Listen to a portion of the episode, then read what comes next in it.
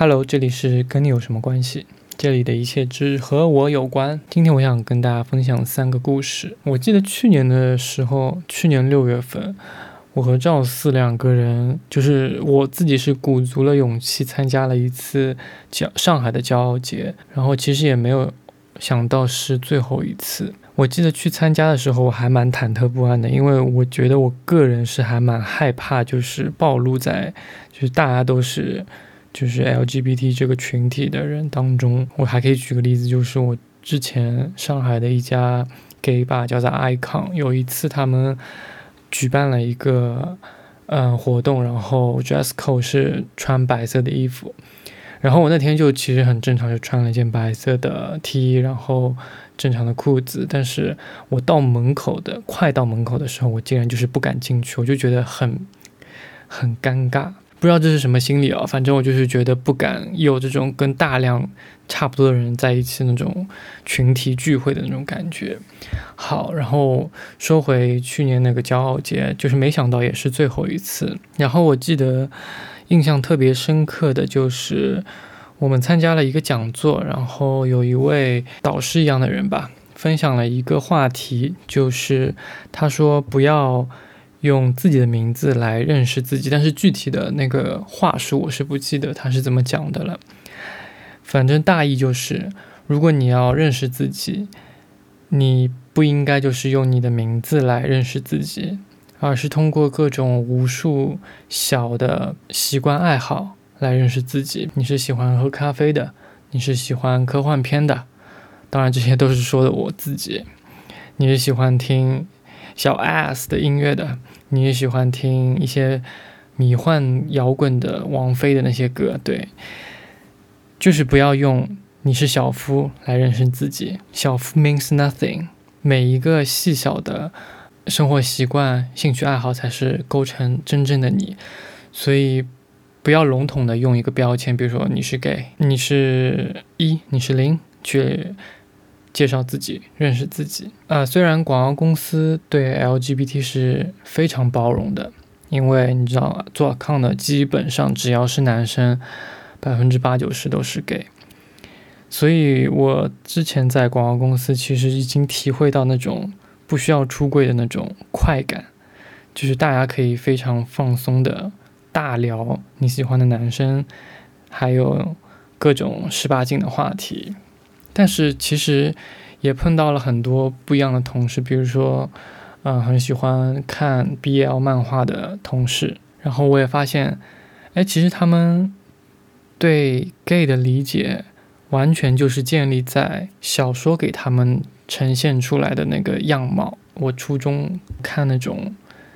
嗯，爱情，那种叫什么？恶魔在身边这种，不知道听众朋友有没有听过？就是这种。小说就是那种非常玛丽苏的那种爱情小说，就就是如果是从这里来认识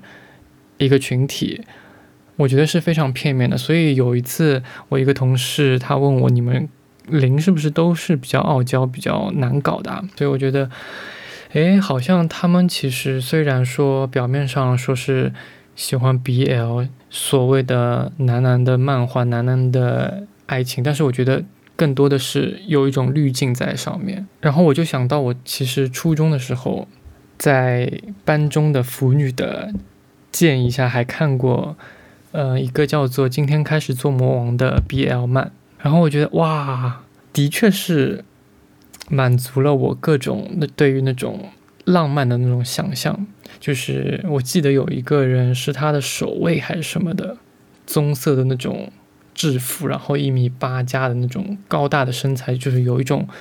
温暖的哥哥的那种气质，感觉可就可以无限的保护你。然后男主角呢，就是一个傻白甜，就是在我现在话来讲，就是傻白甜，没有任何攻击力，然后非常的嗯一根筋的那种感觉。然后他的爱情故事开始于一次巴掌，就是莫名其妙。就是怎么就跟对方的一个人求婚了？因为那个是他们异世界的一个规定。如果你打了那个人一巴掌，那你就是表明你要跟他求婚。男主角其实一开始也非常纳闷，因为男能怎么结婚？男能怎么求婚？所以他其实根本不是建立在一个真实的 LGBT 生活圈子上的一个故事，反而我更觉觉得更加是女性对于爱情的一种幻想，美好的幻想。所以一切看上去都是这么的浪漫。但是我最近看的那个一部英剧叫做《Heart Stopper》，它也是非常充满粉红色滤镜的一部 BL 漫改编的 BL 剧，但是它就会描写非常多细节的，比如说直男对于自己性向的一个探讨研究，对，就会有比较多这种。青少年 LGBT 在成长过程当中的一些困惑，然后包括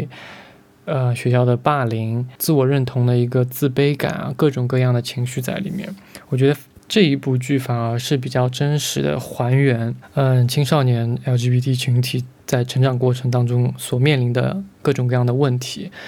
所以，包括我在看的时候，我也是觉得，哇，这写的就是我，我有很多心理。想法是跟男主角非常像的，所以每一集你就看完就高呼我的妈呀，嗯，所以我觉得，呃，我就好奇腐女们是真的对男男感兴趣吗？然后其实我们同事之前在聊天的时候，嗯，有意无意的也是聊到了一些关于 HIV 的事情。其实对于 HIV 这个病毒，我自己之前也有一些误解。但没想到，哎，这种误解大家其实都会有，就是它是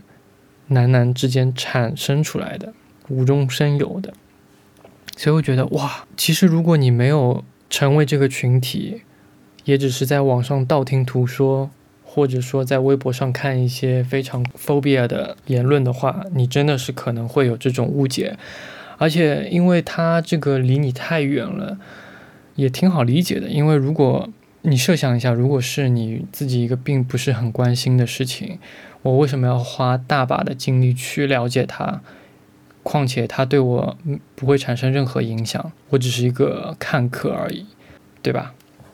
然后呢，广告公司其实是非常开明、非常 open-minded，但是在这个当中，其实也会夹杂着一些，也不是坏吧？我觉得更多是一些。自以为是，嗯，就像我之前碰到一个同事，当时正好是在美国全美通过了同志婚姻这一个法律的时候，然后我记得特别清楚的就是，他说，With all respect，我尊非常尊重你们这个群体，但是我觉得同志婚姻是非常不可取的一个一个事情。我记得当时为了要跟我争论这个东西，还在朋友圈。举例了一二三四五来论证他所谓的同志婚姻会导致道德沦丧啊，或者说是将来人兽婚姻也会合法化这样子的各种各样的他的论点，现在看起来是不是非常的荒谬？但是他当时是非常自信，他非常相信自己的观点，他也非常自信的说他这些观点是完全正确的。当然，我觉得他现在可能也是这么想。后来我也是读了一篇文章，我觉得非常感谢这位作者，但是我已经不记得了。我只记得是在知乎上写了非常多的文字来说明这样子的一个想法，其实是叫做滑坡谬误，就是它其实是没有一个因果关系的，但是它就是夸大了。当中的每一个环节，他考虑的点单纯是觉得说，我今天诉求是男男这样子是可以合法之后，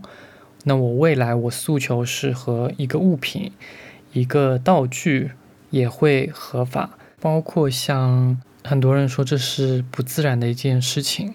那个作者就说什么是自然？因为很多人很片面的理解自然，觉得大多数人在做的事情才是叫自然。少数群体就是不自然的。那他就举了个例子：如果你说自然是所谓自然界的东西，那人类创造出来的几乎所有的这种制度啊，都是人为的，它并不是自然的。那异性恋婚姻其实也是一种人为的非自然的产物。所以我其实当时是被这一个文章所启发，然后我也非常感谢这位作者，他真的是开导了我非常多。但反正最近这几年这样子类型的文章是越来越少了。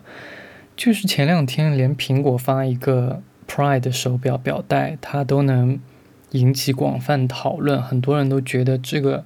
彩虹凭什么被同志群体，就是 LGBTQIA 群体来代表？它就是一个美好的存在。他硬要去曲解苹果发布这个手表表带原本的含义，我觉得啊，天呐！我就觉得非常的莫名其妙。好了，今天就是我要分享的几则故事，都是关于我自己的亲身经历。